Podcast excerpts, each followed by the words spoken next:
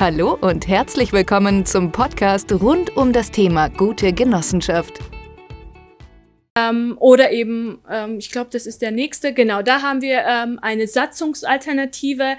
Äh, mit Tod scheidet ein Mitglied aus, ähm, ist ja klar, und die äh, Mitgliedschaft geht auf die Erben rüber. Alternative 1 sagt, ähm, er, äh, die Erben, die werden ausgeschlossen aus der Genossenschaft mit Schluss des Jahr, äh, Geschäftsjahres. Alternative B kann dann sagen, die bleiben Mitglied. Und Alternative B kann auch zum Beispiel an andere Voraussetzungen knüpfen. Wenn sie zum Beispiel irgendwelche Voraussetzungen erfüllen müssen, die Erben, um Mitglied zu werden, kann das dann in Alternative B geklärt werden. Wie ist es in unseren äh, Satzungen meistens? Ja, also ich hätte jetzt sowieso, ich habe schon ganz tief eingeatmet. Ähm, also das ist so mit der, mit der Erbschaft ne, und der Genossenschaft. Ich habe ja vorhin erzählt, die meisten oder 50 Prozent der Leute, die äh, im Erstgespräch bei mir ankommen, sagen, äh, warum wollen sie die Genossenschaft gründen? Ähm, die sagen, äh, wegen dem, damit man das Auto halt äh, kostenfrei fahren kann. Und die anderen 50 Prozent sagen, Vermögensschutz, also Asset Protection äh, auf Englisch, äh, Wegzugsbesteuerung und Erbschaftssteuer. Das sind die Themen, um die es geht. Und deswegen ist das Thema Erbschaft auch ein ganz wichtiges Thema. Ähm, obwohl wir das ähm, so, wie wir es ausgestalten könnten, niemals ausgestalten, sondern wir nehmen immer die Alternative A. Die Mitgliedschaft des Erben endet mit dem Schluss des Geschäftsjahres, in dem der Erbfall eingetreten ist. Warum? Wir wollen ja dann tatsächlich vererben, aber wir wissen nichts über die Beschaffenheit der Erben ähm, zum Zeitpunkt des Todes des Mitgliedes. Ähm, also wir, wir müssen uns also mal in die, in die Situation hineinversetzen. Wir haben also Vater, Mutter, Kind, Schwester, Bruder, tralala, eine Familie, zehn Leute, die gemeinschaftlich eine Genossenschaft haben.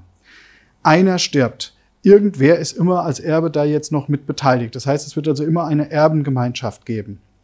Ähm, und es könnte sein, es taucht noch, ähm, was auch teilweise nach dem Tode passieren kann, äh, in unserer eigenen Familie noch ein uneheliches Kind auf. Ähm, das heißt, es taucht ein Kind auf, äh, in dem Fall war das im, im Zweiten Weltkrieg gezeugt. Äh, das ist nachweislich äh, die Tochter dieses, dieses einen Elternteils. Ähm, dann hast du plötzlich jemanden in deiner Genossenschaft, den willst du gar nicht haben. Ja, den, willst du gar nicht dauerhaft da drin haben, den willst du vielleicht überhaupt gar nicht sehen, mit dem willst du gar nichts zu tun haben. Und deswegen diese Regelung. Deswegen scheiden die Erben erstmal aus. Wenn der Vorstand dann sagt, ist in Ordnung, oder die Generalversammlung sagt, ist in Ordnung, behalten wir, sind liebe Leute, ist es ja kein Problem, kann man machen. Ja, aber man muss erstmal die Lösung schaffen. Ja, dass ein automatisches Fortsetzen der Mitgliedschaft gar nicht erfolgen kann. Wir wissen nie, was dahinter steht. Das, das sind ganz komplexe Themen. Ähm, wir haben das ja auch häufig, dass, dass Leute Vermögen haben und dann haben sie eins, zwei Kinder, mit denen kommen sie gut zurecht und dann haben sie ein Kind, das ist verheiratet mit irgendeinem Stinkstiefel und den, das, wollen, das wollen sie nicht beerben. Dem sagen, da sagen sie, das will ich lieber auf die Enkel gleich übertragen, bevor das jetzt dem Stinkstiefel in die Hände fällt.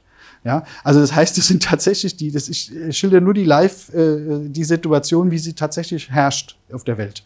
Und ähm, es ist tatsächlich so, äh, dass, dass die Leute dann sagen, wenn ich das entscheiden darf, dann entscheide ich das auch so. Ja? Alternativ ist natürlich immer die Möglichkeit, auch äh, schon vor dem Tod Dinge zu übertragen, aber nicht über die Genossenschaft, sondern durch Schenkung oder sonst irgendetwas. Das funktioniert auch ganz gut.